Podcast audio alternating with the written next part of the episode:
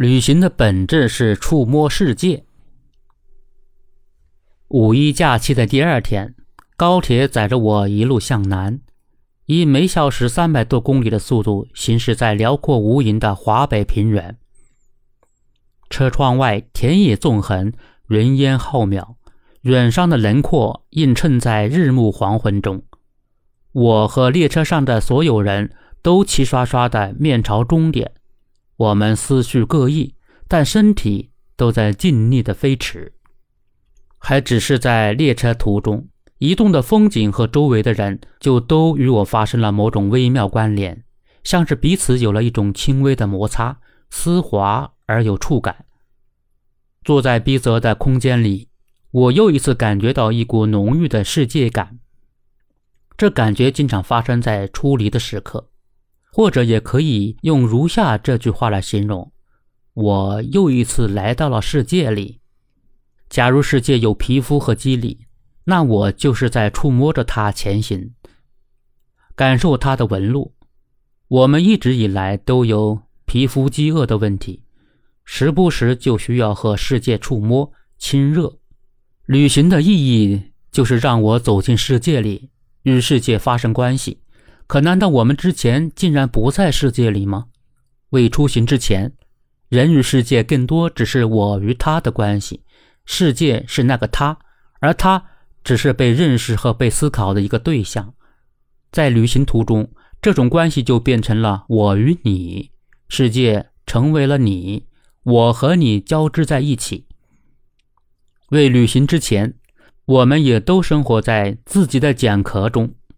壳是一套凝固了的日常，固定的地点、工作习性与圈子。五一假期，很多人都短暂的破茧成蝶，扑腾着翅膀，尽力飞向远方。旅游作为一项庞大的现代产业，在它的消费逻辑下，隐藏着关于人的深层渴望，只是我们自己可能都没有察觉。世界这么大，我想去看看。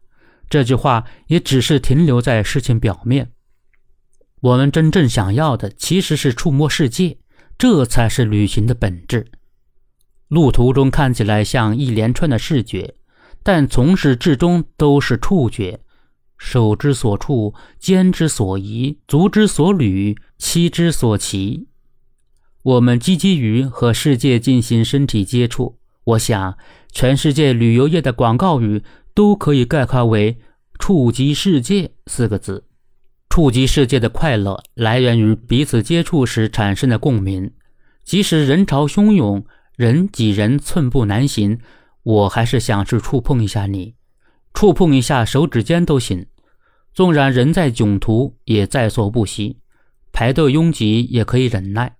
这是来自世界的诱惑，名胜古迹、山河湖海、文艺美食。所有人都在通过各种方式，从各个角度触及世界。在假期第一天，就有朋友找我吐槽，他出发时等一个快车，司机因为不认识路，等了近二十分钟才到，而且他居然不会开后备箱，好不容易上了车，一路上又是连续猛踩刹车。我戏谑地说：“我感觉到了人间的痛苦。”我觉得这也算是一种对世界的知觉，挺好的，特别鲜活，五感俱全，就像《西游记》一样，途中的困厄都有它存在的价值。等到凯旋归来，回过头来再看，这也是另一种美。